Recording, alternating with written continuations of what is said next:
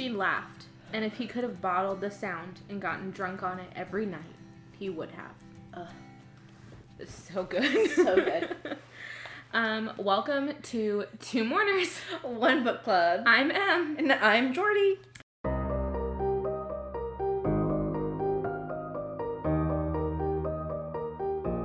And this week we are going to go over chapters 36. I'm sorry. I was like, I'm Jordy, and I am not a corpse. Because Jordy's a corpse. Kaz's brother. Jordan. I know. It's the same name. Oh my god. I spell mine with an IE, though. Sometimes. No, he spells his with an IE. Does he? Yeah. That's right. I spell mine with a Y. Who am I? I forgot. We are in a we are in a mood, Silly, y'all. goofy mood. Um, oh my gosh. Uh, and this week we are going to go over chapters 36 through 40 of Leigh Bardugo's Six, of Crows. And so we left off uh, chapter 35 with Matthias going to find Nina after he, um, like suffocated but didn't kill.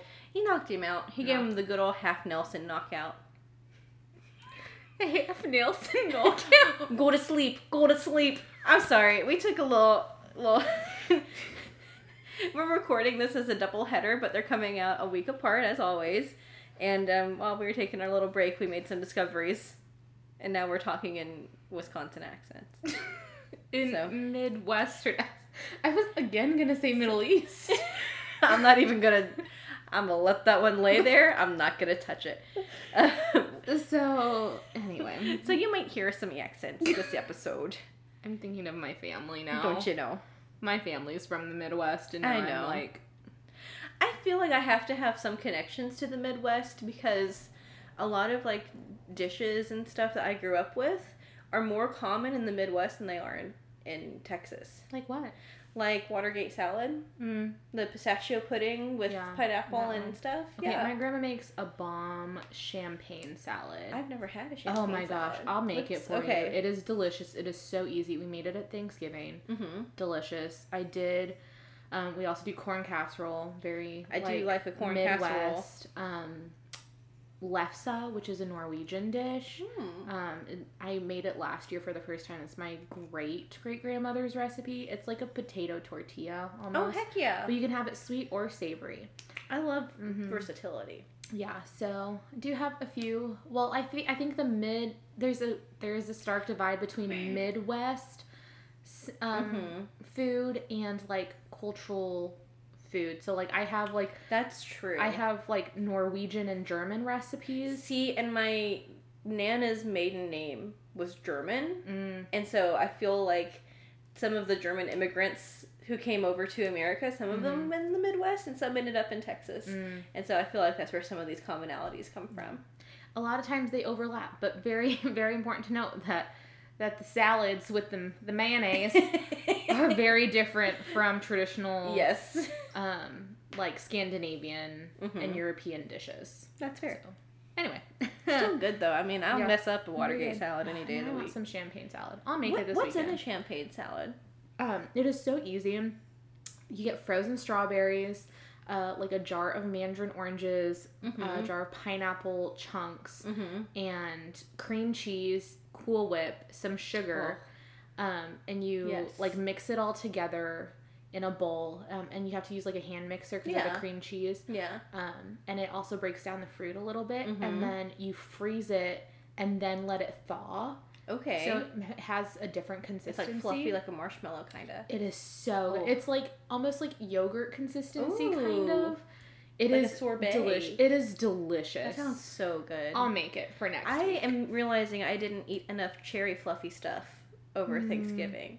It's very similar. I can't remember the exact ingredients right now, but it's like a can of cherry pie filling. Mm. I think no cream cheese. It's just a can of cherry pie filling, Cool Whip, crushed Mm. pineapple, and a can of sweetened condensed milk, Oh. all mixed together. Yum. It's so good. Usually, some people put pecans in it, but a lot of people in my family don't like pecans, so we don't. Oh, I love pecans. I also love pecans. I keep My- some on the side. Ugh. My grandparents um, had two cherry trees in their backyard growing up, so anytime we would go visit them in the Midwest, Mhm. um, we would during the summers I would go pick cherries, and my grandma would make a fresh cherry pie Oh, every summer. I love cherries. It was so good. Sounds yeah. so good. I want a So- cherry tattoo soon. Um. So anyway. Anyway, back to what the podcast is about. Not not recipes. Rec- this is now a podcast about recipes of the Midwest. Don't you know it? Oofda. Oofda. Whoop, let me just scoot in there behind you. Okay, but here's the thing. I say that unironically. You do say oofda unironically. because my mom says it. My Mhm. grandparents used to say it. Mm-hmm. So it's just like something. It's unironic. So Yeah, it's fine. podcast. Oofda recipes. that was our oofda recipes section. And now back to your regularly scheduled programming. Oh my gosh. Anyway, chapters 36 through 40. Uh, we just left off um, Matthias going to get Nina after he had um, knocked out Brum. Mm-hmm. And chapter 36 starts with Jesper's point of view. Um, and if we remember, Jesper and Wylan had just broken the chain for the gate, so it stayed closed. Yep. Um, and we are at 11 bells. And so Jesper um, is kind of hiding in the wall um, while Wylan is like finishing the work. Um, he's trying to, he's getting something. We, we don't quite know what it is, but he's getting Yeah. something. And Jesper is waiting for the guards to come in um, so he can shoot them if they do. Mhm. And no guards come in. So they're a tad confused. Um, and so they are wondering where they are because by all for all Oh. intents and purposes Oh, I forgot about this part. for all intents and purposes um, there should be guards coming out for them Mhm. and so Jesper doesn't really give it much thought beyond that and he tells Wylan let's go we gotta time, go It's time to go. and so they go out the door, down the stairs that they had come up, um, and we're going to go out of the gatehouse building. Um, and then they saw six guards running Mhm. into the courtyard. And so Jesper kind of tells Wylan Like, to whoa, whoa, stop. whoa, whoa. And Turn it around. hmm and Wylan says that they need to turn back. Um, or Jesper says that they need to turn back, and Wylan Mhm. tells him to wait and to look because the guards were not coming to Jesper and Wyland. Um, they were focused on a guy who was in an olive uniform. hmm When they say olive drab, I think that's like shorthand, like Grisha shorthand for army green. Yes. You know. hmm Um, and so there was a man and a woman who walked through the walls um, with, by, because they were mist. So they are tide makers and they are on parem. And their Shu. And their Shu. Because that's their uniform. hmm And so the guards shoot at the two tide makers, um, but the tide makers vanish in a fog of mist um, and then reappear Ugh. behind the soldiers. And they, And I feel like they're like zombies. Like they lift their Mhm. arms. yeah. Um, And so they, they well, they lift their arms for the pow- to Mhm. use their powers. yes, but Um, just like because of they're on parem and like they're so Mhm. kind of eerie. Yeah. I just see them like in my mind as like slowly Mhm. like like puppets almost. Yeah. Um, and so the two Grisha start to use their powers, and the guards are screaming and they drop their guns, and it's described a red haze formed around them, and it's getting Mm. more and more noticeable. It's getting denser and denser. And Jesper says it's their blood. The tide makers who can Oh. control water, Um, are pulling the blood out of the Druskela's um, or the guards. We don't, I don't we don't know if they're Druskela. Yeah, the Um, the guards. guards' bodies and dra- Mm. literally draining them of their blood. Yes, Um, like pulling it through them and out of them. and so they've never seen that. And so uh, Oh, it's so eventually there's a they They drain them, and they're like little guard raisins. Yeah. that fall to the ground. They and I'm drain- saying that in a funny way because the way it's written is nasty. yes. Um, I forgot about this when I was reading it, Same. and I was like, "Ugh, you really need to watch Avatar: The Last Airbender okay, because there's blood bending in that show, and it's like this a little bit.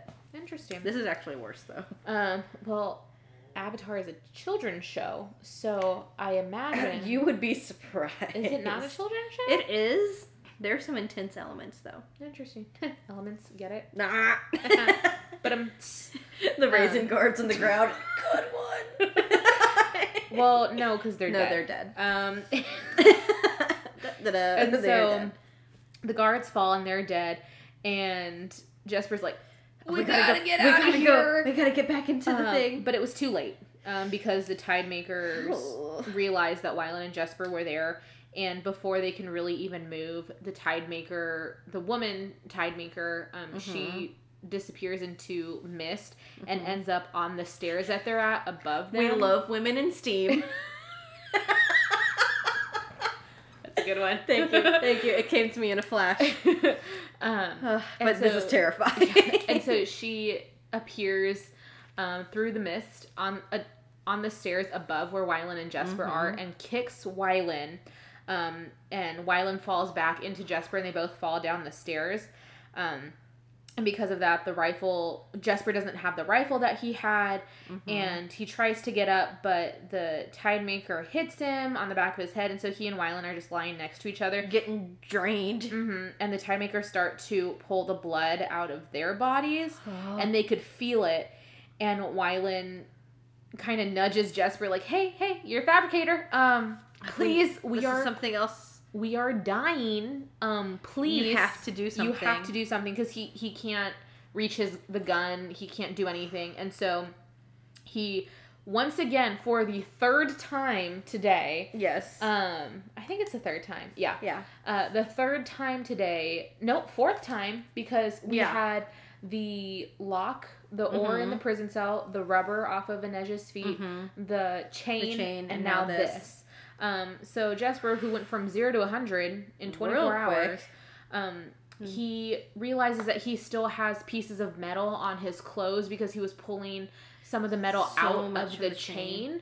And so some of it was stuck on his like little shavings, like Mhm. from metalworking. hmm And so he realizes that and uses his powers to just throw those tiny pieces of metal into the tide makers and they can't they don't really realize what he's doing because they weren't expecting it. They didn't know he was a Grisha. They didn't know he was Yeah. a fabricator. And so they try to turn to mist to avoid it because that's how they had avoided the the Mhm. gunshots. Um, but they were too slow. And so they materialize again out of the Mhm. mist and um, the uh, metal Jesper's dig like digging the metal into like their organs. into their organs everywhere that it Mhm. can go. And he describes that he can feel them trying to move the metal with their own powers, but it's Uh-huh. not working. And um, what the woman asks them to help her before she falls down dead. Mm-hmm. Um, and so he knows he had to do it. Both of them, he, he killed both of them, but before they leave, he's thinking that, oh my gosh, I just killed two people who were like me. I know there's not a lot who, of us. who ultimately are victims in this Mhm. situation as well. Um, and so he's he's having a little bit of dissonance at, at that. But Wylan, once the voice of reason is like, "Hey, we gotta," We Wylan got is to go. Wylan is building up a little spine. he is. He was like, "Oh, Jesper might like me back." He's like, oh, let's survive this night. See where this goes. he's like, "Hey, we gotta get out of here because we gotta see where where yes, we're gonna go." I'm not dying tonight. and so um, uh, they start leaving and they make their way back to the roof um, where they have the rope that they had had their they had they scaled back up the Mhm. rope they had initially scaled down um, and Jesper is they're moving, they're moving, they're kind of just going through the motions because Jesper describes that he feels like he left a part of like, himself hollow. behind. Yeah, Um, he's kind of in this mindset of like before this, he was like, I know this is happening to Grisha, but it's not happening to me, so Mhm. I, I don't care. Mm-hmm. And now he's kind of been forced to confront that it does affect him. He should care Mm-hmm. because, like it or not, this is who he is. which is it's a realization that he he never thought he would have to face, which Yep. is also sad. And that is the end of chapter 36. A quick one. And so again, these chapters are pretty quick because we have so many points of view, so many things are And we're hitting happening happening in tandem. Um, so we need to figure out. So chapter 37 is in Nina's point of view. And right now Nina thinks that Matthias locked her up in a cell. Mm-hmm. Um, she is agog. And and aghast. And so So it's also eleven fifteen now. Yes, and so really, it's only been like fifteen minutes since It he really left her- has. You're right. since he left her in the cell, um, and so uh, again, thirty-seven is in Nina's point of view, and Matthias opens the door and she hesitates because she she sees in his in her mind's eye Mhm. how mean and cold he had been pretending to be with Mhm. Brum. and she thinks that she'll never forget that look on his face because it Mhm. scared her. And so when he opened the door to her cell, she hesitated a little bit, but he I'm literally like about to cry looking at this right now. he held his hand out for her Ugh. and she ran into his arms Ugh. because they're finally like admitting it.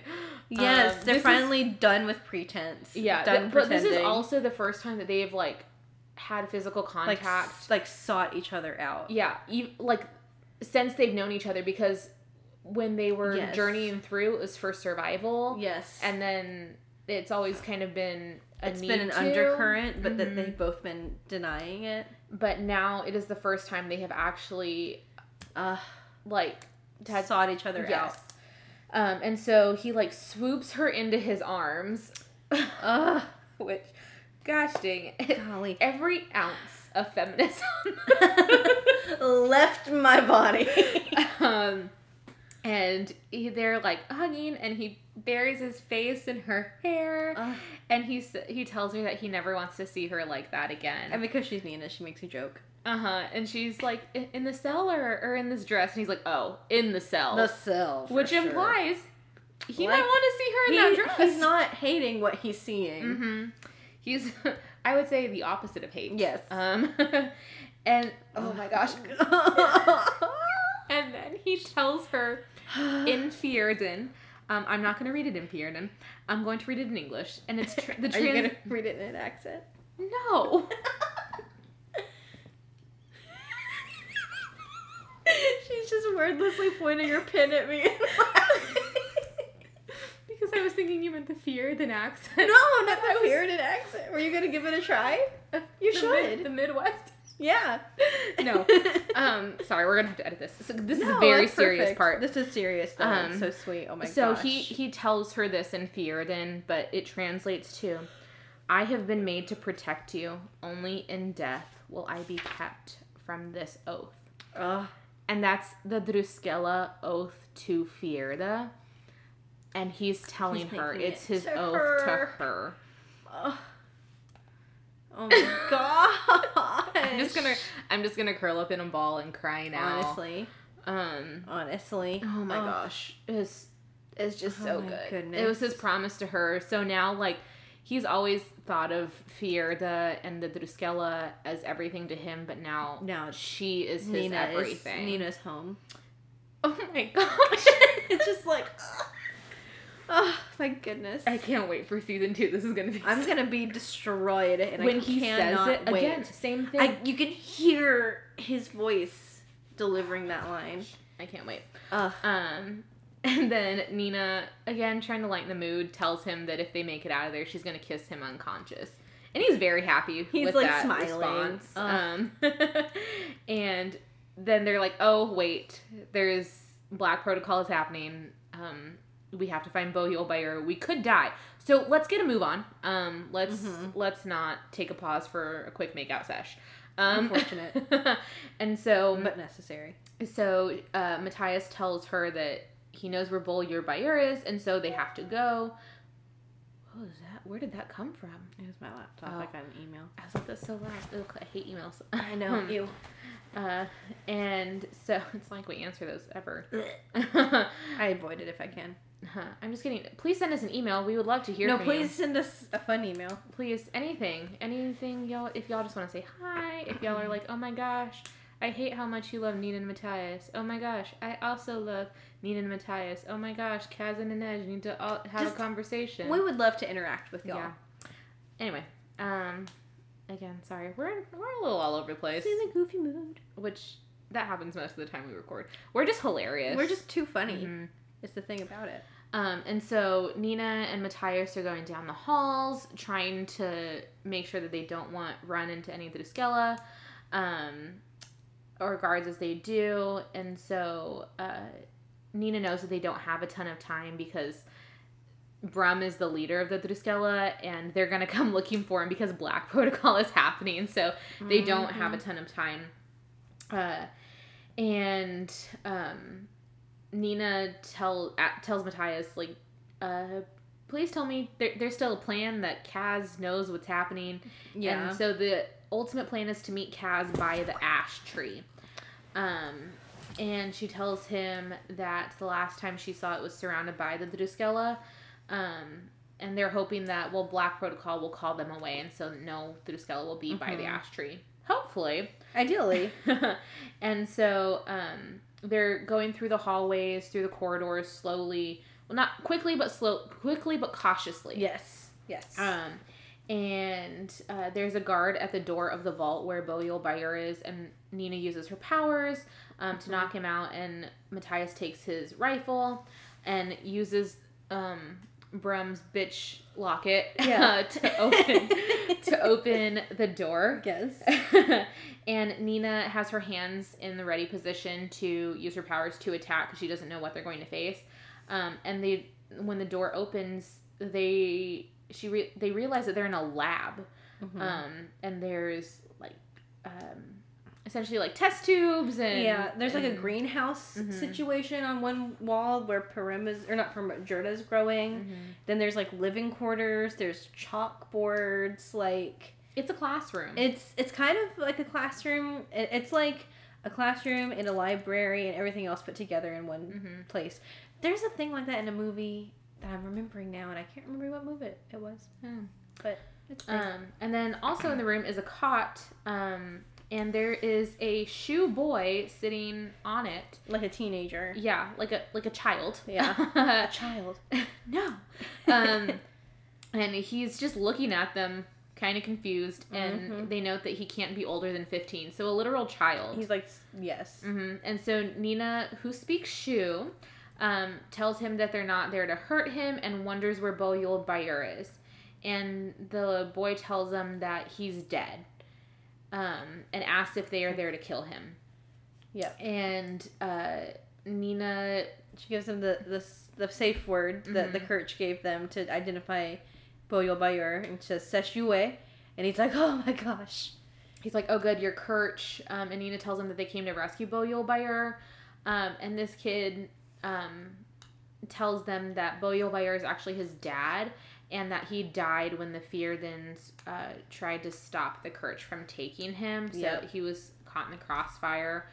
Um, and so they were like, oh, Oh, this is no. Bo Yul-Bayur's son. It's not him. And he's been dead this whole time. Mhm. So they think that their entire mission has was has been futile because he's he's not Mhm. alive.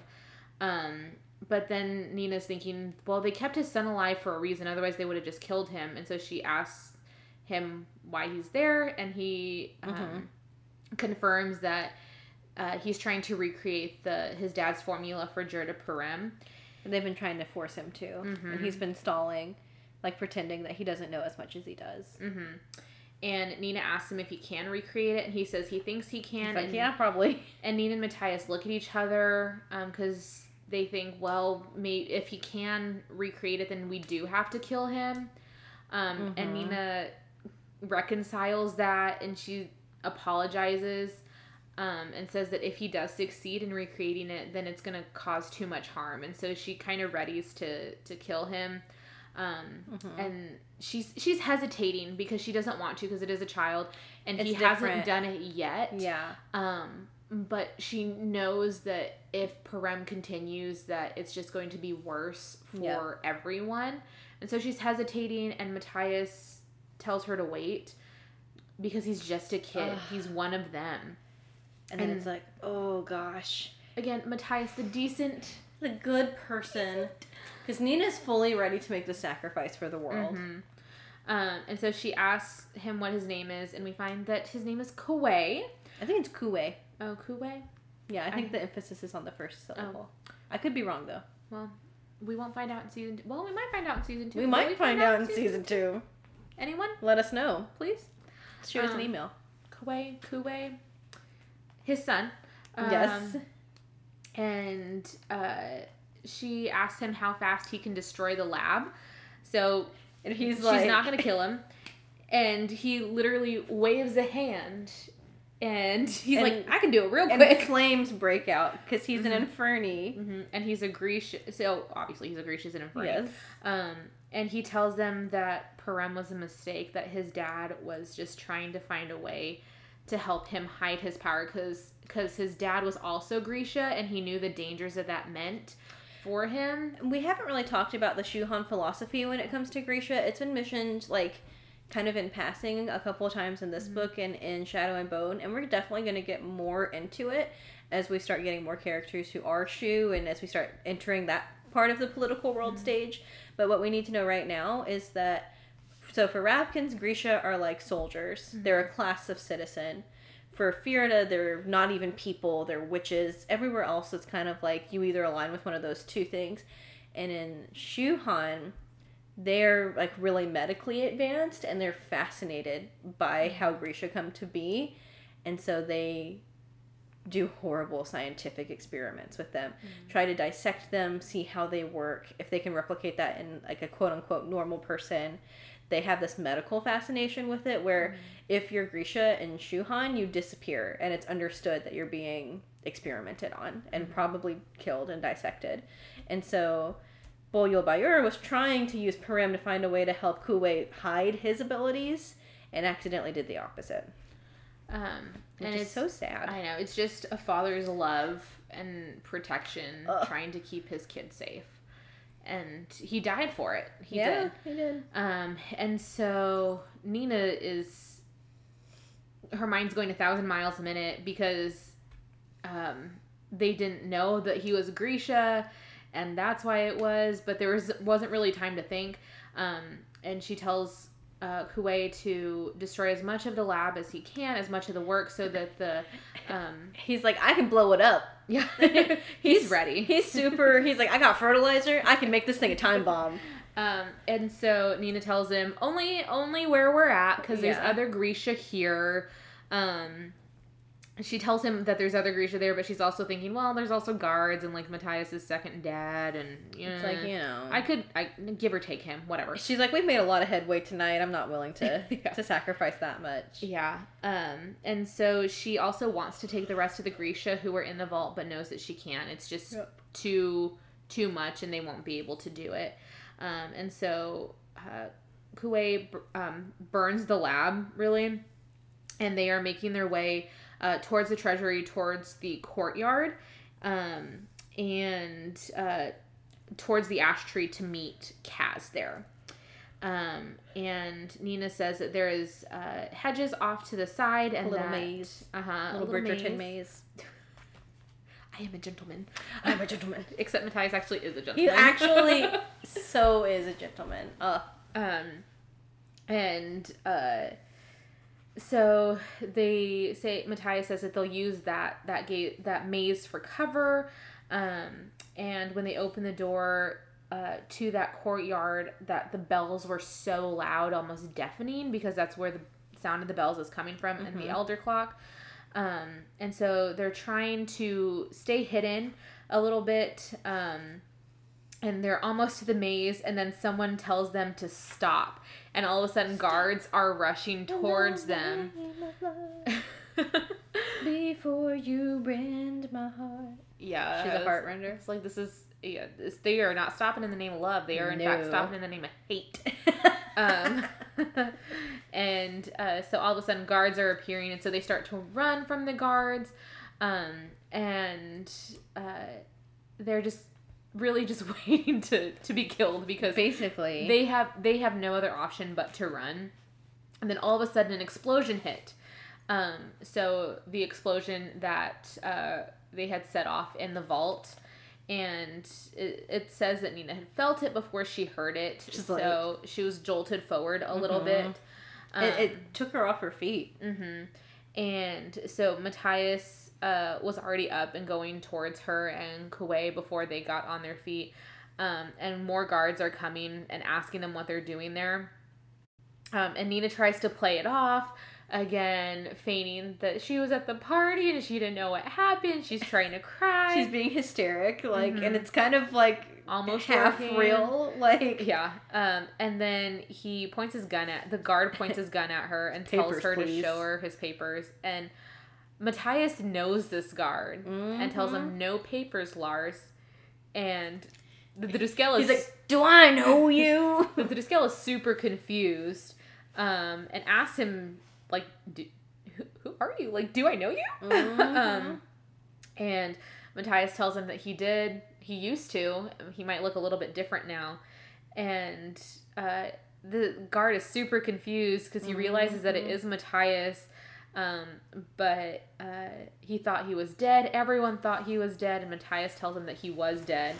Yeah. Um, but then he realizes the other guard realizes Matthias's current position. He's with Nina. Yeah. He's with uh, and um, he tells him that he's a traitor. Traitor. And Nina's about to use her powers to knock Lars out. Um, but then bolo cable. yes, which I love the way they did that in the show. Yes. I hated it. I mean, it's awful, but they executed But- it really well. Yes, it is. I wasn't quite sure how to imagine it while reading this part, but the way it was done in the show Mhm. did a really It's good like a bolo where you. yeah. it's just a big all rodeo. Honestly, though, honestly, it's true. Instead of uh, instead of mutton busting, it's it's a wolf. the, the little the little Fjerdans ride the wolves. I was thinking the same thing. You just. I have two little cousins who have won that contest Oh like a million, like If, several years in a row in their community. if anyone not in the South is listening, which we like, hope "What?" everyone, we hope people from everywhere listen. But mutton busting is takes place at rodeos and we know that there are other like rodeo segments the bull Mhm. riding the um bear Shows, yeah like- the um what is it called bareback riding Yeah, think. yeah. uh the saddle saddle bronc riding things Mhm. like that and the um rodeo cowboys riders Yeah, i don't know i mean we're from we're from the south but like we're not I, I haven't We're been not to a that. rodeo in a very long time I love the rodeo. Um, I've never participated in one though, so I don't know the I have known people who have, but I also don't know the correct terminology. So anyway, the but mutton busting. yeah, the professional riders have to stay on these animals, a bull or horse, for eight seconds. And so for the little kids, they put helmets on them. They put like padded They're vests like on they're them. protected. They're very protected, and they put these little kids, like four or five years old, on sheep, Yes. and, And, they, they just let gotta hold on. they just gotta hold on and the sheeps run and they have the Mhm. timer and everything and sometimes the kids fall off and and like the rodeo clowns are there to pick them up Yeah. and um, the kids are like crying but also happy that they did it and some kids just don't let go they're like holding on for 30 that's how, seconds That's how my little cousin is. So I have two little cousins. Um, and they're the town they live in. They do this in their town every year as part of like a, a big festival, Mhm. like the goat roast. And they have both, when they were both still little enough to do it, they won every year because they were stubborn and they would just link their Mhm. ankles and just and the kids who win the mutton busting uh, contest get a belt buckle Yeah. so it's cool stuff. so anyway Anyway, I can see. I was also thinking of them like on wolves, like the Fjerdan children mutton busting but with wolves tire Um, shakes. Here to goes is pretty metal in that way. So anyway, um, that doesn't actually happen. No, it doesn't. But I would like to see it. But we would love it. Yeah, let's get a, a spin-off show, A special, a Christmas special. a Christmas special. You know what? Fear that would be really pretty at A, a Christmas. Pinkala special. Um, and so anyway, Nina It would be and really uh, huh? It would be really pretty. It's like a Christmas market. It's like a German Christmas market. Um. Hmm. So at this point, both Nina and Kuwei have been bolo tied, so Mhm. their hands are stuck to their bodies, so they can't use their powers. Yeah. Um, and uh, well, I guess Matthias is also tied, but he's just so he can't move. Well, they, he kicked his. He sideswiped. He leg swiped him. Mm. And Oh, Lars knocked him over. Yeah, Lars did. Um, Lars. yeah, of course his name is Lars. yeah, Right. L for loser. Um, and You're not taking my bitch locking. Lars can't believe that Matthias would do this, that he's such a traitor. Like we mourned for you. hmm That's like the biggest betrayal. Um, Mhm. And Lars asks him how he could betray his country and Djel. And Mhm. Matthias tells him that he, he's very calm. He's kind of finally He's like- reconciled it. Yeah, he's not in inner turmoil anymore. hmm Um, and uh, he tells him that Djel is the god of life, not death. So he, this has nothing to do with with the, his god. Mhm. Um, and uh, he asks him if there's more, or Lars asks them. Lars asks Matthias if there's more of them, and Nina quickly says no. And he called the Lars calls her a witch, and is like, I Mhm. wasn't asking you. Um, whatever. um, and then all of a sudden, um, more Druskella emerge, and they are essentially surrounded by them. But it's the new Druskella who have Like the, black the hoods. Um, and so they are surrounded by them. Um, and so they are desperate at this point. Nina's trying to find Kaz, thinking, well, maybe he has a plan, or did he just abandon us? Right. Because she Um, thinks that's something he would do. Mm-hmm. And then uh, one of the Druskella came forward and had a whip that had multiple cables attached to it. And Lars tells Matthias, um, he, he asks him if he recognizes it because it's something that he actually worked on um, with the Druskella. And so uh, Mhm. the whip has like multiple cables so you can use it on multiple people Mm-hmm. and it also has barbs in it as well, so it hurts. And so Lars uses it on Nina and Matthias. That that's where he draws the line. Yeah. Um, he's like, "Don't do that to her. Leave her alone." Um, and Because basically, like, you're already, like, locked up in a whip, Mhm. and the needles come out of the whip and poke you. Yeah, That's, like, awful. hmm but then when Matthias tells Lars to leave her alone because he was he was He's a- he would have been the first in his class in his Mhm. He's a class. big old boy. hmm He a He- big lump of country He muscle. is a lump of country muscle, mutton busting champion every year in a row. Um, he probably showed showed um, cows during uh, the livestock show. He's yeah. one of those oh, kids. yeah, he probably was. I could Mhm. see that. Um, I like was he's, like- he's not gonna show chickens. He's not gonna show bunnies. He's gonna show a cow. Yeah. So There you go. tell me you're from the south without telling me. No, from- I literally had a cousin who did that. No. Like, I mean, FFA is huge. It's where I'm from. huge. Like huge. I was in FFA. I went to I state for FFA. that. Incredible. he probably did that. You good? Matthias in the blue With the belt buckle. In his cowboy boots, walking this big fluffy like Highland cow around. That'd be incredible, honestly. Go off. Okay. Anyway. But then he'd be like, "This is my cow. my cow. This is my cow. She's so big. You should buy her." Oh my gosh. But Matthias would like the cow too much and wouldn't let somebody buy it for slaughter. Mm-hmm. That's true. Please edit all this out. Um, please. I'll take Um, most of it out. So again, Matthias was the top in his class of the Druskella.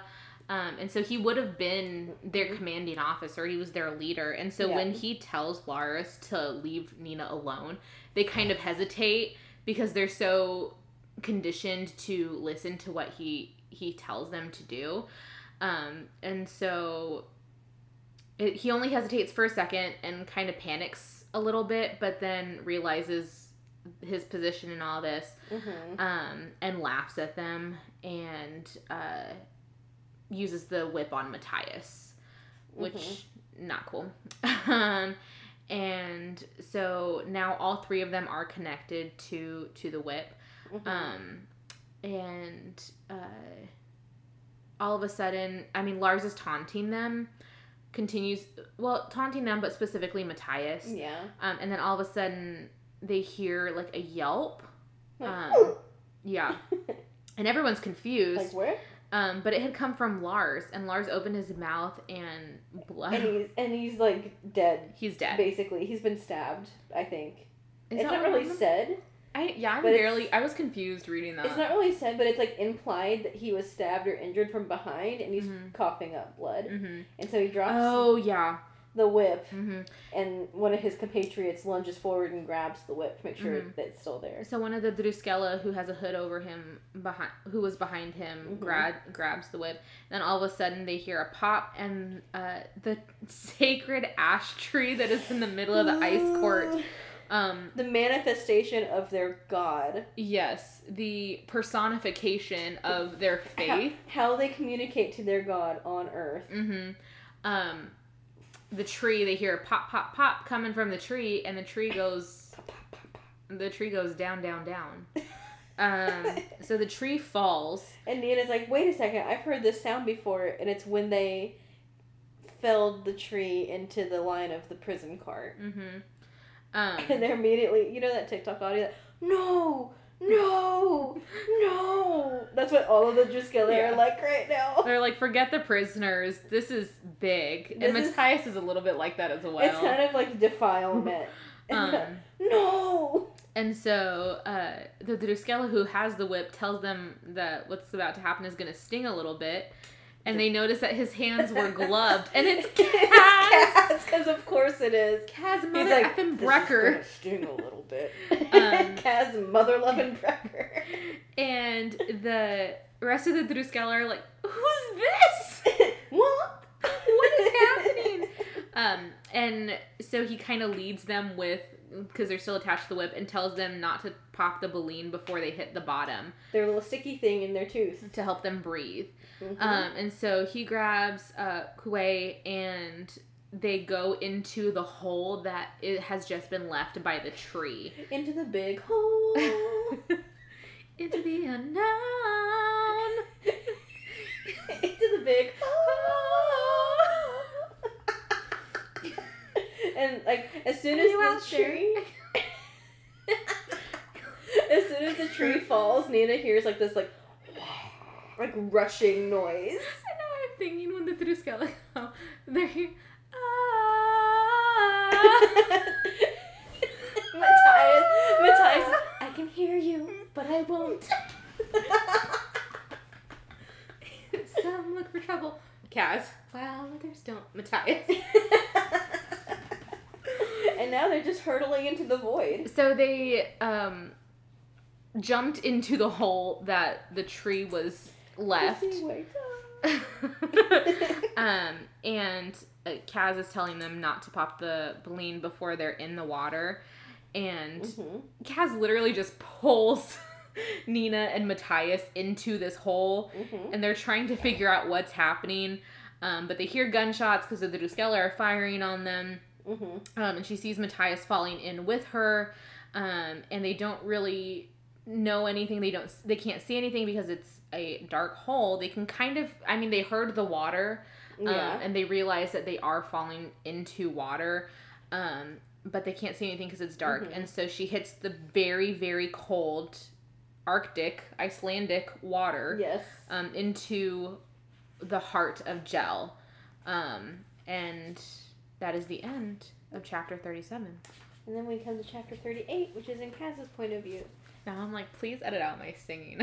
No, it was funny. It was good. We sang a lot in the episode I just edited too. Oh, Jesus Christ. We sang some songs from Hercules. It was good. I don't like singing in front of people. Well, they can't see you when they listen to the podcast. It didn't sound bad. Yeah, But it didn't sound good. No, it did sound good. You are a bad liar. I'm not a bad liar. You won't even look me in the eye.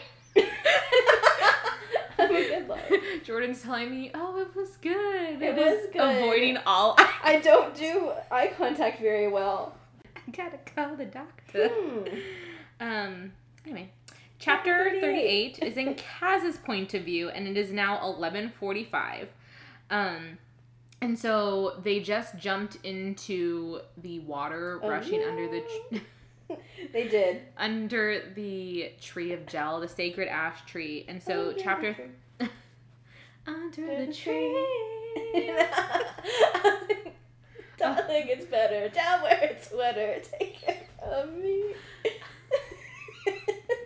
Under the tree. Under the tree. it's, it's parody. It's fair use. I just imagine they land and Sebastian's there. Kaz just steps on it. this is actually you where you can see it. this is actually where the new Little Mermaid takes. Yeah, you just see them like hurtling down in the background. like, wait a minute. Um. So, chapter 38 starts with a flashback to yeah, we catch up with Kaz. Mm-hmm. So eleven bells and three quarters, um, and so it's eleven forty-five. Um, but it starts with the flashback of, or a, a backtrack, not a yeah, flashback. we're backtracking. We're seeing where Kaz was Mhm. during the time that Nina and Matthias were in the, the Mhm. vault. And so Kaz followed Nina or Matthias and Brum after they had left the ballroom, and he followed them down to the cells. Um, and in this chapter, it notes that he had bet on on Matthias's feelings for Nina. Oh, absolutely. Um, that it was a gamble, but he knew that. He's like, they're good odds. Yeah, and that he's so stinking decent that I'm He so just can't- stinking decent. so freaking pissed. That's gonna come up in one of these episodes. will. It's cool. I think it has already. Well, well, I don't remember. I'm I think it has. bummed. Oh, Um, sorry. It's okay. And so, um, he was really he Oh, wasn't really worried about um Matthias not following through, but he was worried Mhm. about him Matthias being able to lie yeah, to his convincing. mentor. Um, but he did it, and that kind of He's like, surprised him. Um, and so he followed them and kind of hid behind some of the sculptures. And We- we were talking about this at dinner. yeah, I completely forgot about this. I I will did say as this is the one part that uh, that didn't make sense You to me. like, why? Well, it's because I I know they had to have it so they could Mhm. do they could finish it, but um so what Kaz had done while he waited, he had to regurgitate or throw up um Mhm. pieces of of bombs that he had literally knickknacks yeah that might be important for the mission. hmm And so he has had to do this like every other hour, so they wouldn't Ugh. go into So his he wouldn't stomach. digest them, and he would kill them. hmm Kill him because he literally has chloroform pellets Yeah, in his tummy, in his tum tum, in his tum. and like things to help them build a bomb. Um, and so he's had to throw Some this up every other hour. Yeah, A set, a new set of sh- some a spare pair of shoes. forget a Lululemon belt bag. Just use your stomach. Just- don't, don't. I can't even. I can't even. Emma, I have to take gummy vitamins because if I have to swallow a pill, I throw up. really? Yes, Oh my gosh, it's awful. I'm so sorry. I have a package. I'm expecting a package of, of gummy vitamins because I have this ginormous pill, this uh, ginormous vitamin, and every time I take it, I almost throw up, and I'm like, I'm not putting myself through that. So much less chloroform pellets and lock pits, picks, pits, and um, what else did he have in here? And the little root bombs that he Mhm. that they used before. And so he does this, and so gross. It, he man. knows that he learned how to do it from a fire eater um, in Ketterdam, Who but the fire eater died because he swallowed kerosene. I said at dinner when we were talking about it that he's like a penguin. That's just regurgitating things. Um, and so after he did that, he checked the perimeter of the treasury, um, but then he just realized that he had to stay wait. He had to wait and stay hidden. But while he's waiting there, he remembered Inej, um, and notes that the last time he saw her, she looked different. That she looked different because she had a purpose now. She had a purpose Mhm. in life. It was different. Um, and that she was going to leave the Dregs because she she said it with with meaning this time. Yes, because she had said it before, but this time Mhm. he believed her. And so he stayed hidden during Black Protocol. Um, the the who had kind of been doing their ceremony around the ash tree left um, when the Black Protocol started. And he waited and waited and waited, and there was no sign of Nina Matthias. And he thought, maybe I was wrong about Matthias. Maybe he Mhm. did. Um, maybe it's time for me to pay for all the jokes I made about the tree. Yes, oh my gosh. Um, and he thought something might have happened to them, but then he saw Nina and Matthias, and who we know is uh, Kuwei, but who he thought might be Bo Yul-Bayur Mhm. coming out of the treasury, and he was going to um, call to them, but Hey, then guys, then an explosion happened, and he's thinking, I did not That tell them to do that. not in the brief. It that was not part of the plan. Um, what happened to, to the, the original plot of Yes. the movie. um, that is Kaz right now. Honestly. And so um, he realizes that they didn't have a ton of time, so he told them the bare minimum, literally just hmm wait to pop the balloon until you are in the water. Um, and he grabs the who who we again who we know as Kuwei, um, but he just describes him as the Shu boy and Mhm. hoping that he's Bo Yul-Bayur. He's like, man, I hope that Bo Yul-Bayur just aged so gracefully and that this isn't just phenomenal some skincare random routine. kid. he gets his ice roller out every morning, his eye cream. Um, I have a I have a good skincare routine because I don't want to get wrinkles. Same, but I also forget to do mine a lot. I also forget to.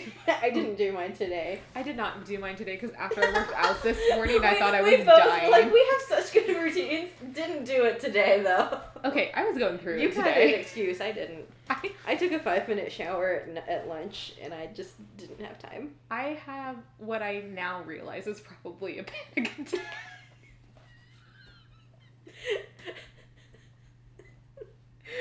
That's what happens when you work out too hard and then have a venti coffee. What. Okay, and yes. Don't eat until two o'clock. That's what happens when you are like riding only endorphins and caffeine and stress. Endorphins make people happy. Yeah, but it's still a chemical imbalance if you follow it up with massive doses of caffeine and no Caffeine makes me food. happy. I had no food. I had well, no, no, no. I had some Biscoff cookies. Oh, okay. That makes it better. You definitely had a panic attack. So Sorry. stay hydrated, drink your water. the moral of the story is stay hydrated. Oh my Um, gosh. We're great. Um, so Kaz doesn't tell them anything. He didn't have time. he doesn't to. have time to tell them anything before they are falling into the hole under the ash tree that is water. Mhm. Um, and so he pops, Kaz pops the balloon into um, Kuwei's mouth, which is Mhm. interesting Mhm. that he grabbed Kuwei and then also that he like did that because Yeah. of his aversion to touch. Yeah, but he's also Kuwei's the mark, and Yeah. he's the reason they get paid. So he's That's true. he's gonna make it happen. And so he realized that um, he was correct. He's like vindication. um, and we find that as soon as Nina described the ritual, the initiation that the Druskella had to go to, that there had to be water under the tree Mhm. um, because, like, that's where they hear the voice of, of the Djel. burbling. They hear everything, so he knew that it had to, that this voice that they were hearing was actually water. Yes, it's like in Brave where um, Marin is quoting her mom. Legends are stories; they ring with truths. it's true, though. It's like you know everything that becomes myth. There's Mhm. something original that started it, and he's like the voice of God, and and Wylan being like, where does the water for the moat come from? Mhm. Like if we're on a hill, where does that Yeah. come from? All of that. Kaz put it together. There's a spring down there. Again, Leigh Bardugo masterful in her Ah, little breadcrumbs that she has left. Because when you're reading it for the first time, you don't realize it. No, it's on the reread that you're Mhm. like, Oh, oh, my gosh, masterful. And we're gonna see things that are seeded in this book hmm come to fruition in four books, Yeah, and it's like, what? it's insane. I did not realize it was that planned that Mhm. early. And so Kaz um, notes that uh, as soon as he had realized that there was water under the tree, that a plan had kind of formed in his mind. Mm-hmm. Um, but that the balloon that they had only would would only provide enough air for ten minutes for them, um, and he hoped that it would be enough. Um, Mhm. because they were just falling for quite a while and then um, they hit the very cold icy water um, and uh, it was a lot faster than he had thought because they, they couldn't scout it out beforehand No, they, nobody even knows that this thing exists. um, and so it was very quickly running water um, and he is it's almost a his life is flashing before his eyes moment He, he's seeing all the choices he made that brought him Mhm. to this moment. Um, and he's thinking, well, what what happens after this? Who's who's going to be waiting? Are Jesper and Wylan going to be there if we can make it out? Um, is Inej, more importantly, is Inej going to be there Mhm. um, when we make it out?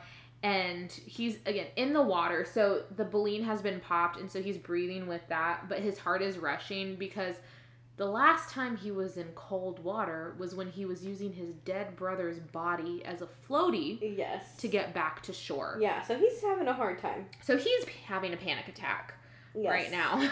He is. Mine was not this bad. Um, I just You thankfully were at home and not hurtling, as he so eloquently puts it, ass over tea kettle. yeah. Um, but as as he's underwater, um, rushing through this river, breathing with the baleen underwater, he's just thinking that he has to survive. That he has to survive. Um, that everything he has done um, has led him to this moment, so he can get revenge on Mhm. Pekka.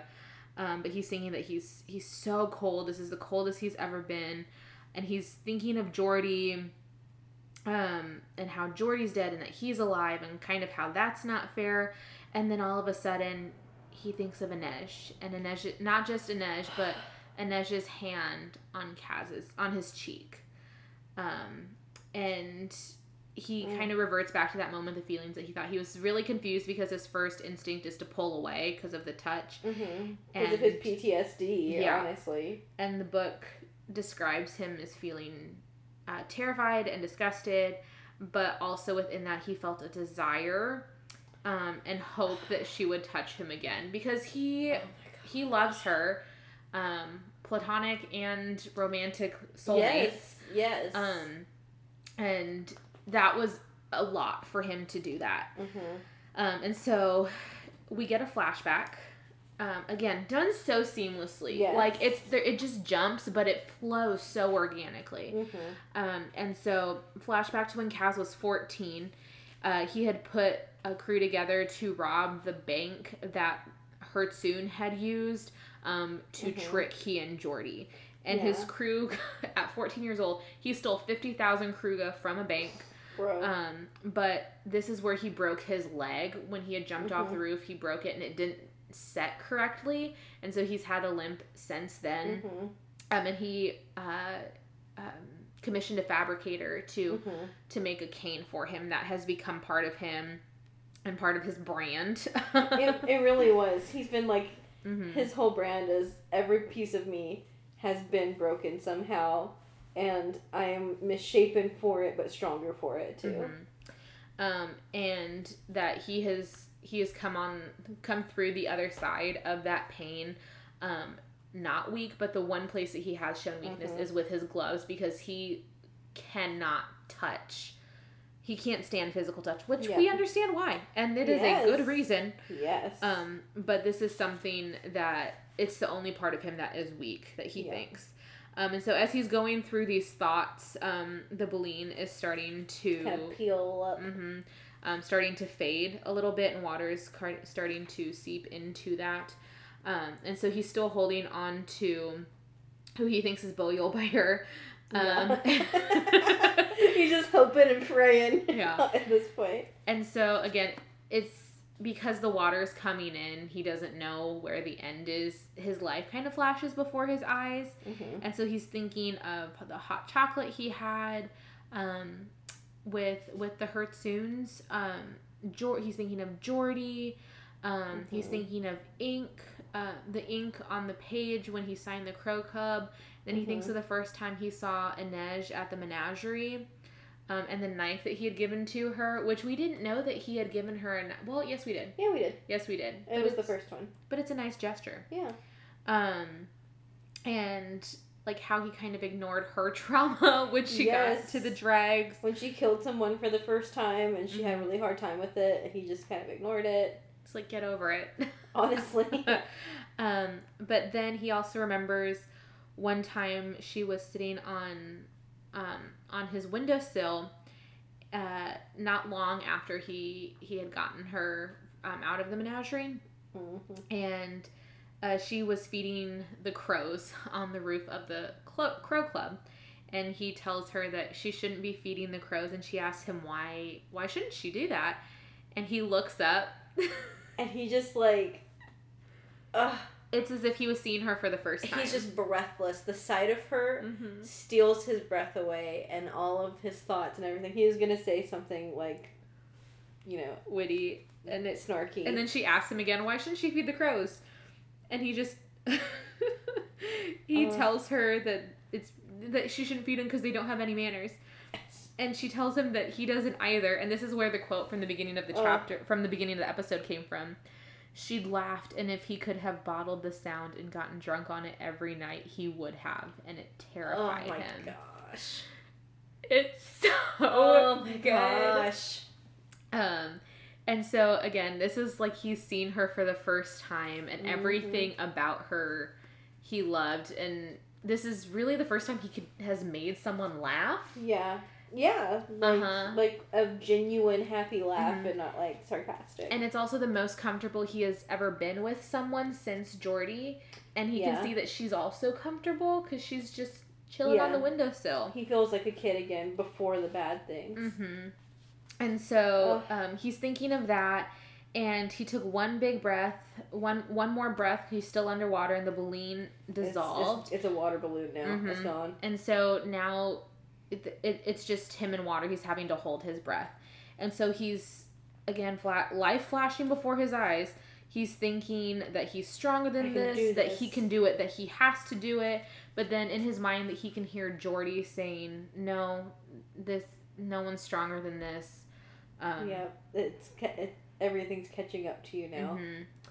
Which is Uh, where I think that when I, we saw that they had casted someone for Jordie, mhm. This is gonna hurt. Yeah. in season two, what's that TikTok? Oh, I hope you're strong for this about to hurt. Yeah, I'm not strong. No, Um, I'm going to cry. and so um, he's remembering when he had to use Jordie as a, as a flotation Oh, device, oh and that the only reason he didn't drown is because he had Jordie, but now he doesn't have anything. He doesn't have Mhm. anyone, um, and there's nothing to help him. And he's he's trying to think He's- of he's his brother. think of his motivations Mhm. of like the things that keep him going and and everything else and his guilt over Jordie. but He can only think of Inej. Like he's trying really hard to be like, I'm doing this for this reason, for that reason, for this reason. for revenge for but Jordie to The get heart Pekka, is an arrow. It demands to land true, and, it's- all he can think Mhm. about is Inej. he's literally trying to think of anything but her but she keeps coming back to his mind and he's he realizes that he has to live um, because she has to live and he has to get her out of there And I think I've, I've kind of alluded to this sentence a couple of times in our Six of Crows episodes, but this is a, a direct quote. He um, he thinks he needs to survive because he needs to tell her that she's lovely and brave and better than anything he deserves, and that he was twisted and crooked and wrong, but not so broken that he couldn't pull himself into some semblance of a man for her. And remember, she was thinking that too earlier, and Mhm. thinking he could never give that to me. He doesn't want to give that to me. but he wants to. And now, to. as he's having his near death moment, he's like, "That's all I want." that is the only thing that he wants and so he's Ugh. thinking i have to make i have to get out of here alive because she has to get out of here alive and i have to make sure she does but also i need to tell her that i can be that for her that i can be the person that she wants and that she needs me to be And then the whole thing, like that started off like them being off on the wrong foot. This whole book, he says he needs to thank her for buying him a new hat. Oh my gosh! he knows in, in her heart of hearts she knows but she needs him to She's tell like, her "You have to be. You have to prove to me that you're Mhm. better." yeah not That prove it's not even prove he has to tell her yes because he doesn't tell her that no, it's just. Uh, so good so good. and so he's thinking this and he's trying not to breathe the water in um, but he can't hold his breath any longer and he opens his mouth and takes in a big gulp of, of water And that's the end of part five. And now we're in part six. Proper thieves, isn't it?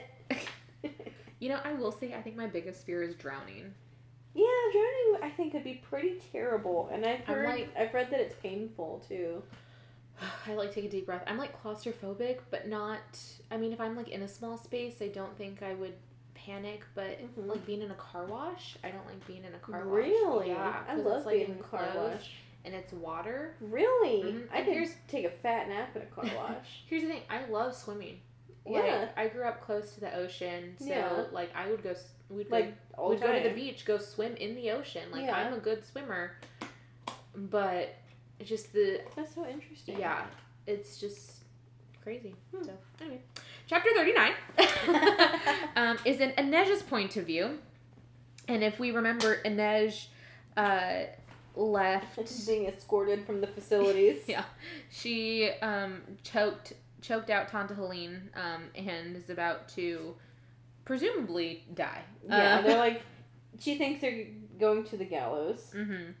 Um, and so she's a little bit nervous, a lot nervous, and the guards are Mhm. pulling her forward through the prison gate, taking her back to the prison. And she knows that there's a lot more guards there now than there was before.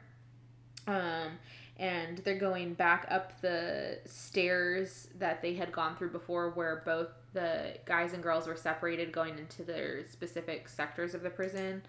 Um, and she sees the banner that um, has the words fear then might. Um, and uh, she remembers that Nina had kind of laughed at that because Mhm. everything there was fabricator made. Yeah.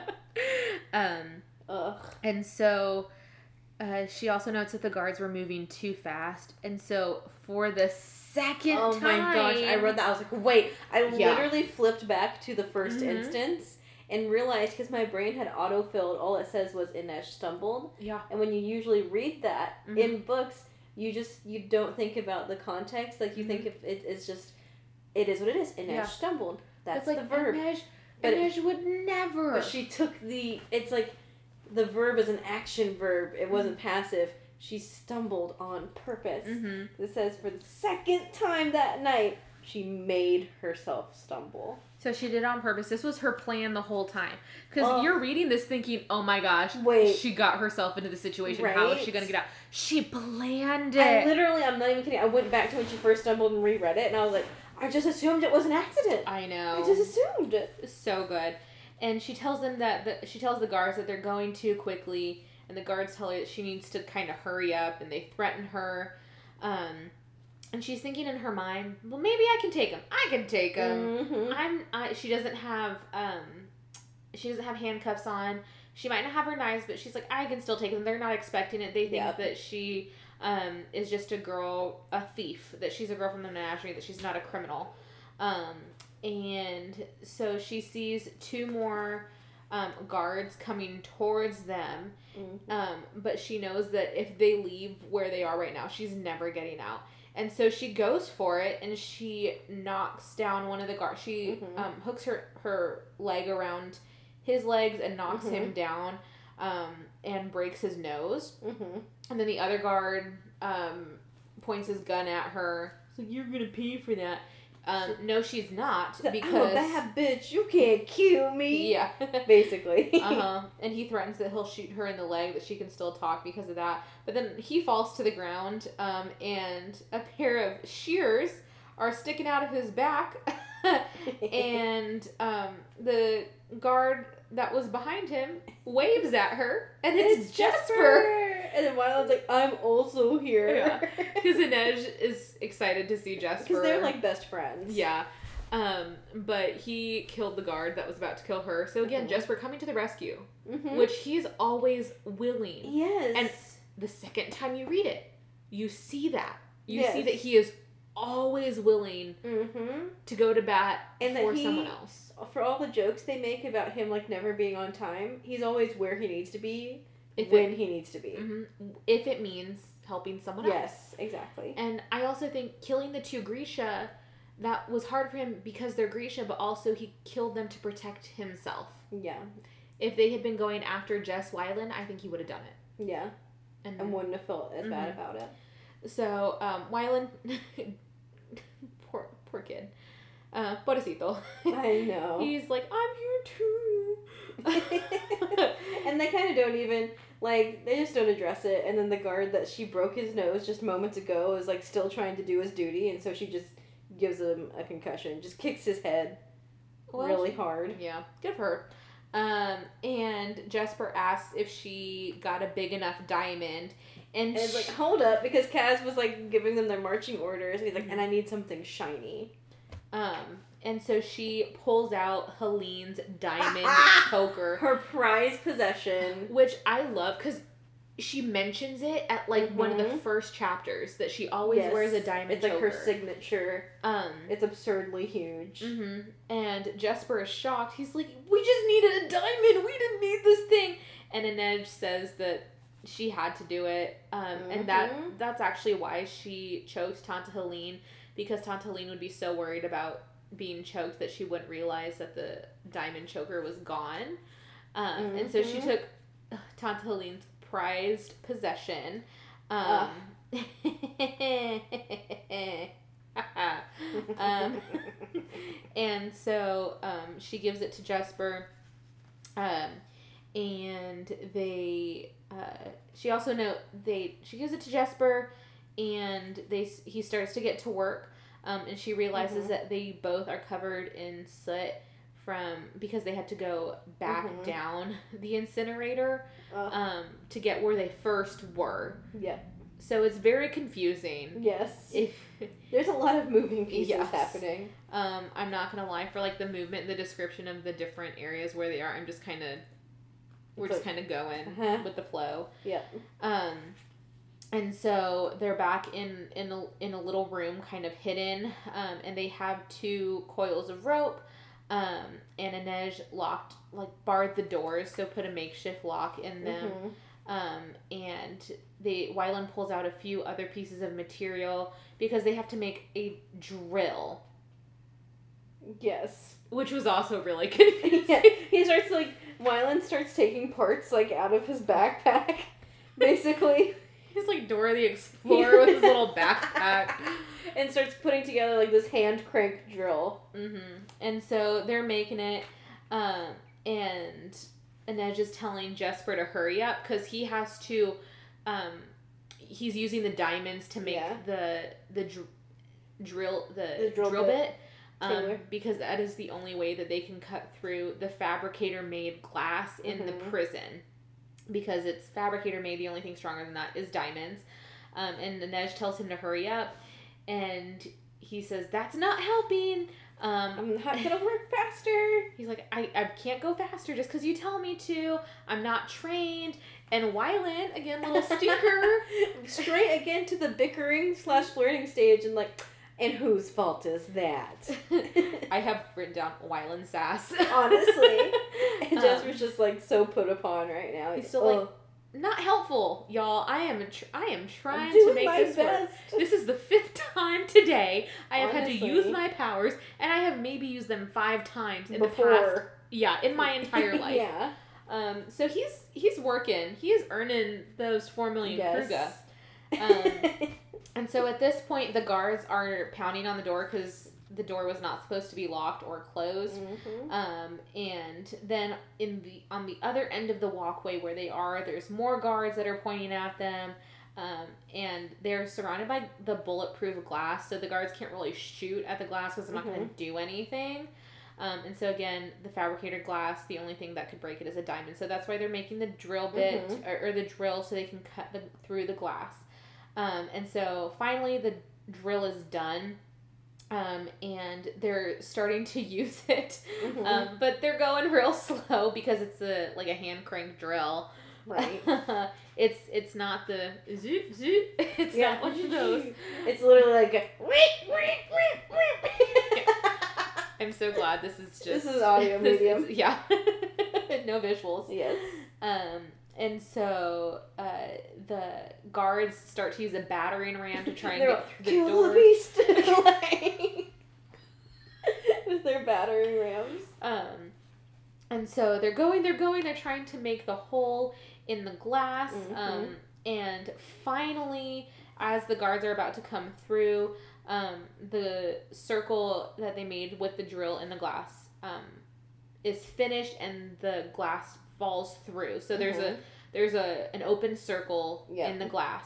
And so before the piece of glass even hit the floor, Inej jumps through. Yes, jumps through the hole. And this was also like a little confusing and felt a, a little far fetched as to what could happen. Mm-hmm. Um, maybe it's just because I don't know.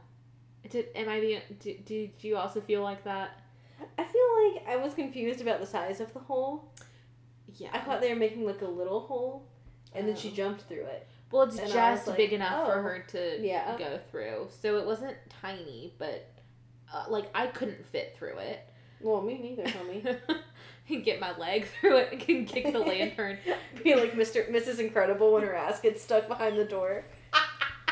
I'm trying to jump through, but I'm too dummy thick.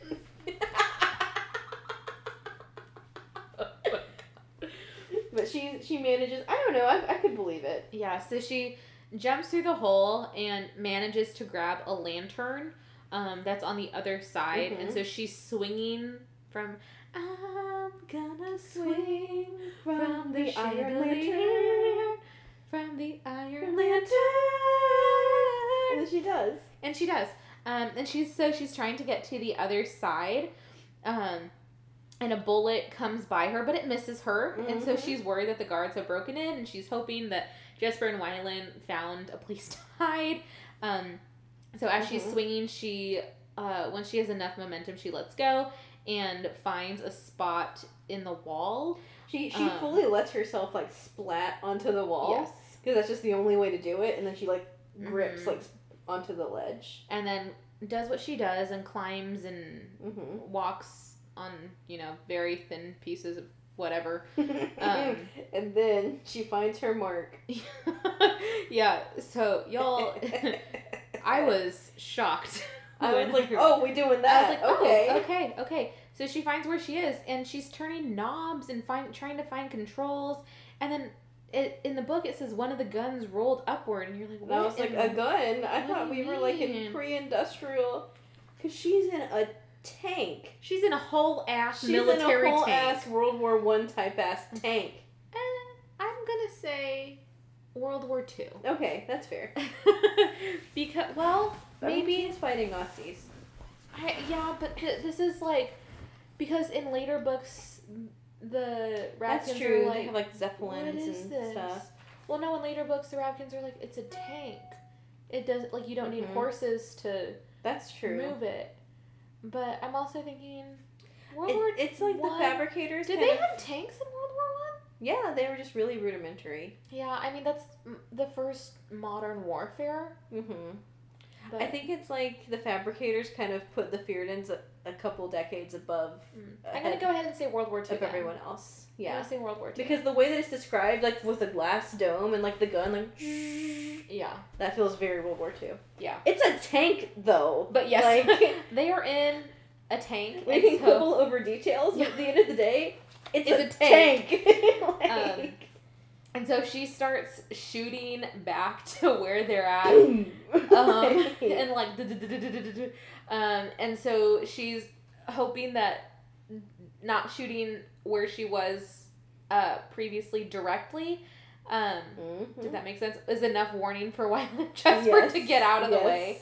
Um, and so she's she's shooting them, shooting at them, um, and then the glass. She's shooting at the glass, and it shatters. Um, and uh, again, is hoping that Wylan and Jesper were able to take cover. Mhm. Um, and so she sees that Wylan and Jesper are coming towards her. Um, and they climb up onto the tank, and Jesper um, is like hanging Mhm. upside down from the where Inej is, the pilot's yes. position, um, and asks, are, are you gonna let me drive? Can I drive? um, and so she moves, and so she lets him, and he's happy to take control of the tank. Yes. And there's gunfire that's happening. This is one place where I can definitely hear this in his voice, his um, his actor's voice. He's like, "Oh, hello, darling," I know. as he sits down in the tank because he he's like kind of a motorhead. Mm-hmm. He likes vehicles, he likes guns and machinery, and so he's like, "Ooh, he's have he's like a kid in a candy shop right now." I also love that like we can hear the discussions in the actors who play them, their Mhm. voices because they were just so perfectly cast. so perfectly cast. Um, and so Inej hears guns, and Jesper asks Inej, "Oh my gosh, Wylan found the guns. Can you just help him? Please help him aim, please. He's he's just he's like a little kid playing a video game, just hitting buttons." yeah. And so she, so they get into the turret and start using those guns. Mm-hmm. Um, and so they are trying to. Jesper's maneuvering the tank, and they're trying to make a hole in in the ring wall, Mhm. so the outer fortress of of the um, ice court. Uh, and so he's making a dent. He's going back and forth, like trying to make it in. And finally, um, they uh, are able to do it. and Yes. Um, the legendary can nobody can penetrate it, nobody can get through it wall. a group of teenagers In a tank. through. Yeah. they literally are joyriding away in a tank. um, Ugh. and so they are through the ice court and literally are in a tank on the road. like a Eastbound parade. down, loaded up and trucking. Um, and so Wylan's laughing at this point. He's like happy. He's all cut up from like the glass and everything, but he's having a grand old time. He has really come into his own in these past few chapters Yes. because he, I think he has realized his worth, um, and isn't taking anyone's shit anymore. Yes, he's like, I'm Wyland. Get getting it over it. yeah. I'm here. I'm queer. Get used to it. but he is really happy. yes. Um, well, maybe, maybe he's happy because he he came out. Maybe. Good for him. Good for him. We love that for him. And they didn't even question it. They just support. No. They just support. Even Just like- Kaz is like, yeah. Okay. Guys, like, kiss whoever you want. Just do your job. Kaz in the Pride Parade. Can you imagine, like, just in all black with his little flag and his just, like, dour face? Like, and Inej just like, come on, come on. Wait. no, they're just holding hands with Nina and they're like, Oh, yeah. let's go! like, Uh, Matthias has an ally pin. Speak, Matt- Matthias. Ally. Oh my god. That's funny. Um, so, uh, Wylan's laughing. They made it through. They're just chugging down the road in their tank. They're thinking, oh my gosh, we actually did it. I can't believe this. you crazy son of a bitch. You did it. it. um, and uh, they also drug out the banner that said feared and might get wrecked. Get wrecked. And that is the end of chapter 39. So now on to chapter 40. Oh man. We are in Nina's point of view, our beloved Nina. Mhm. And so, if we remember, they were just drowning in a rush Yes. of river. Um, and so eventually it calms down and uh, they're all soaking wet. They're bruised because it was like the what is it the um, not a lazy river like the rushing rapids Mhm. like at Schlitterbahn you know Yeah. and so With they're no floaties. yeah and so they're bruised and they can finally breathe and uh, Nina is uh, just feels so exhausted, and the dress that she has, what little of it there was, there's even less now. Because it literally was like frayed away like from the friction. Mm-hmm. And she's happy to be alive, but th- she's going through it, Mhm. and she's cold, and she's basically wearing nothing. yeah. Um, and then uh, Kuwei is there, and he's coughing He's up like, water. And Matthias, ever ever the decent person, Yes. pulls Kaz out of the water. Um, and Kaz is unconscious, and Nina asks if he's breathing. I love this. And Matthias starts giving him CPR, like chest compressions, and every compression he I goes, should let you die. instead of ha ha ha ha, staying alive, staying alive. He's going ha ha ha ha, Should I let you should die. Should let let you die. um, so y'all could also use that as a I should let you die. let you die. I can't wait to hear him deliver that line as well. It's gonna be Um, so good. It's gonna be so funny seeing um like the actor like pull the other actor out of the water, just like drag him. Right? That's gonna be so good. Um, and so Matthias is doing chest compressions on Kaz. Mhm. Um, and Nina goes over to him and says, tells Matthias to stop before he breaks his Mhm. ribs. Um, and so she's using her powers um, to feel his heartbeat and trying to get it back into a beating rhythm. And she also gives him mouth to mouth, trying to push Mhm. air into his lungs. Um, and uh, Kuwei is asking if he'll live. And she's like, well, I don't, I don't She's know. like, I don't got time to deal with you right now. um, and so she's she's using her powers and giving him mouth to mouth. And then um, Kaz uh, woke up and coughed up water and shoves Nina off of him. Is like, get away from Get me! away from me. because he just He's woke in, up he's in shock. event. Like yeah. he's definitely having PTSD moment right now. and he's looking around, not really knowing what's going on, Mhm. and they're trying to remind him. And then Nina Mhm. mentions Ice Court, three million kruge, and he's like four Four million, million. actually. um, and uh, he realizes that they made it out and that they Mhm. are alive, and he says that Djel performs miracles.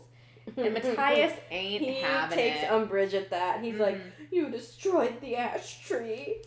which, yeah, um, uh, Kaz is such a dick. he is. He's like, "Well, if your god's so fragile, maybe it's time to convert to a different religion. Let's let's blow this popsicle stand." um, and so Nina, um, sarcastically tells him, "You're welcome. I just saved your life." yeah. and Kaz's like, "We're not done yet." He's like, "I will thank you, and we are home." Mm-hmm. And so, um, Kuwei, who only speaks Shu, and Mhm. Nina's the only one who's really able to communicate with him, um, asks if if Kaz is a friend of theirs, and And she's like, sometimes, you "Mostly." know, nah. Um, and so they're exhausted, but they realize that they've made it this far, they can do it, they can get there, and so they start um, walking and going over some like rocks and things like that to Mhm. get to the harbor. Um, and then all of a sudden, they hear like a low rumbling in the distance, Mhm. and Nina's just hoping that it's the rest of the crew um, because she can't really take anymore. No. Um, and they see um, the tank, and Wylan and Inej are yelling Like from the top. No, not yay. Well, no, not yay, but like. um, and so they are excited that uh, they realize, oh my gosh, they have a tank. We can do. We're gonna get out of here. And so as the tank is rolling towards them, as they get closer, they realize that Inej and Wylan are actually telling them to get out of the way, um, because behind them Or there's more tanks. there are a lot more tanks. Um, and so they start to panic because um, Matthias kind of is saying, We have one, they have a lot. Um, hmm I might not be a Mensa member. I might not look, be a national look, I'm bad at scholar. math, but I know those odds aren't good. I know that 10 is more than 1, and that is not good. Um, and so uh, they, with the tank, they actually use it to blow up the bridge. So if we remember from the beginning, there's only one way in and out of the ice court to Mhm. minimize um, people sneaking out. and stuff like that. Yeah, security. And so it's this bridge, and so they use the one tank they have to destroy the bridge that so the rest of the tanks cannot um, hmm cross. Um, and so they're thinking, "Oh my gosh, we did it! They blew up the they blew up the bridge. We have a moat. We, have a tank. yeah, we are home free." And Mm-hmm. so they jump um, the other three, so or four, um, Kaz, Nina, Matthias, and Kuwei jump on to the tank, and they're Mhm. going through the town, and people are looking at them, thinking, "What the hell?" Like what? um, and Matthias tells them that they need to go through the western streets because it's the warehouse district, and it's going to be quieter at this time of the day. Um, Mhm. and or at night because it is almost midnight and so they made their way through the town they're thinking that they did it they did it and Wylan says that they're almost there and they can smell the sea Uh, and then all of a sudden the tank stops and it's like wait. and in front of them Mm-hmm. Are they can, they can see the harbor, they can see the sea. Um, but in front of them there are rows and rows and rows of Druskella troops. Mm-hmm. And every single one of them were pointing a gun at the That's neat. crows. Um, and so Wylan almost blames Matthias. He has a voice now. He's like, Right. "You said, you said, you said. What, Yeah. what is this? Valentina li- lipstick in my Valentina Whoa, white bag. Valentino lipstick. It's red lipstick in my Valentino white bag. That's that's Wylan. That's Wylan right now. His, his Karen is showing, but for good reason. yeah, valid. Um, and Matthias tells them that He's he- like, Black Protocol is the last resort. It never happened. so that they might have changed what he knew, that they might have changed that protocol, but he didn't know. Um, and so, like, they can't really. He, I mean, he's not to blame. He didn't lie to them. He just Mhm. didn't. He literally didn't know. They've never had to engage Black Protocol. And then while they're stopped, a voice tells them in different languages. It speaks in Fjerdan, it speaks in Ravkan, Kerch, and Shu. And the voice is telling them to uh, let Kuwei go, Mm-hmm. put their weapons down, and to step away from the tank. And Matthias is thinking they're they're not just gonna risk can't Kuwei dying. it. They're not gonna shoot at us. And um, they also see a heart render, and they can tell that he is on Parem Mm-hmm. um, and it doesn't matter how far away he is like he will use because he's on Parem he will use his powers on them. Um, And and his then range is like vastly increased. and Inej says that she can see the Ferolind the boat that they're supposed to get on. And Jesper's thinking that he could shoot the heart render but Mhm. if he does that there's going to be hundreds of them shooting back at them and that they would kill Kuwei before they risked letting him get away with someone who's not the Fjerdans Mhm. and Jesper asks Kaz if he has a if if he has a plan because Kaz Right. always has a backup plan and this would be great to know if you knew this was happening. and Kaz tells them I did not know this Uh-uh. was happening My be um and uh Inej says that they're not going to take him take her alive she's she's been captive too much of her life Mm-hmm. um And Wylan says, "Me neither." buddy. And so Matthias is thinking that they're going to surrender, that they're going to end it there. And Nina, Well, that they're just get they're gonna go down yeah, fighting. mm-hmm. Um, and Nina says no, that there's another option. Then she starts to the Fjerdan voices are telling them that they have till the count of Mhm. 10 um, and they start counting down ten.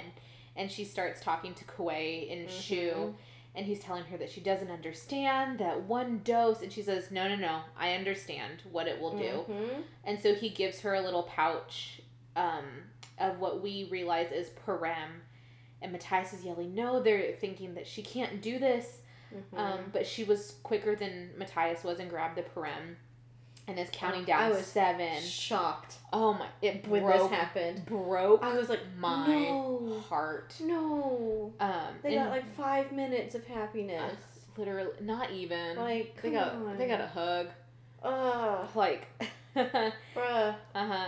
And she's trying to make him feel better, saying that not everyone gets addicted. After the Um, first dose. And he's telling her that it's not worth the risk, that they would rather just go down fighting than have her be addicted to Parem. Mm-hmm. Uh, and it's counting down six. Um, and she's saying this is their only option. Yeah. And Matthias is begging her It's not to. Um, he's begging her not to. He knows what it's gonna do to her. And Mhm. she he she says that the last time she saw him look like this was when he had been taken by the uh, Mhm. the taken taken as a prisoner as a slaver um Mhm. when He's she had betrayed him He's just decimated. yeah he he's think i mean because he knows what they could have she knows Yeah. what they could have He's devastated. he's devastated because he thinks that this is going to be the end of her Oh my goodness. and counting down five. Uh, and she's again thinking, I can do this. I can be stronger than it. Four, and she touches Matthias's. Ugh. She she grabs his face, and she tells him, if oh my gosh, She's like, if I'm not con- in control anymore, I'm trusting you to end it and do the right thing because that's what you do. it's like. Counting down three. oh my gosh! And then she swallows it, and it's like familiar and not familiar at the same time. and every part of her changes Mhm. almost. Um, it- said the book describes that she stops thinking that all of a sudden she can hear her heart. She can hear the Mhm. blood rushing through her veins. She could see like the electricity between neurons. hmm She can see. She can hear everyone's heartbeat. She can see every part of Matthias, even Uh-huh. though she tailored him. She can see the blue in his eyes that she had Mhm. covered up. Um, she can see the pinpricks of Kaz's tattoo on his Mhm. arm, and she's looking at the so, the Fjerdans, the Druskella, um, and she can hear all their hearts beating Mhm. and um I it's again like a change and Matthias Yeah. sees this and he he asks heartbroken. Just he's like Nina ugh. Uh, that's also gonna just Oh, break my gonna heart so bad. and she tells him to move and she can see her voice in the air Ugh. and she senses the heart render in the crowd um, Oh as he swallowed his dose of parem and notes that he is going to be the 1st Mm-hmm. and that is the end of chapter 40 Ugh. They were happy for They were happy seconds. for two. They got a thirty second hug. And you know, like there wasn't another option. It was this or they all die. But oh my I know, gosh. but gosh dang it. So we leave, oh, leave.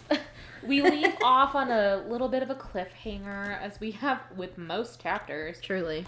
Um, but we're gonna next week we will finish Six of Crows. We will. which is crazy. That is insane. I know. I love reading this book again. I know. It's so good. Mhm. We all hope y'all have enjoyed coming on this journey with us. And if you guys have any questions, comments, or concerns, please send us an email at two mournerspod at gmail.com, two spelled out T W O. We check it. We do every day, multiple times a day. Please email us. Please. Or you can follow us at two mournerspod um, on Instagram. On Instagram. and we post every week. Mhm. And most of the, well, so far, it's been just artwork. And all the artwork has been by Jordan, which is amazing. Thank you. Um, so thank you all for joining. And as always, happy heisting. We've really gotten the hang of that. I know, That was, that was really good.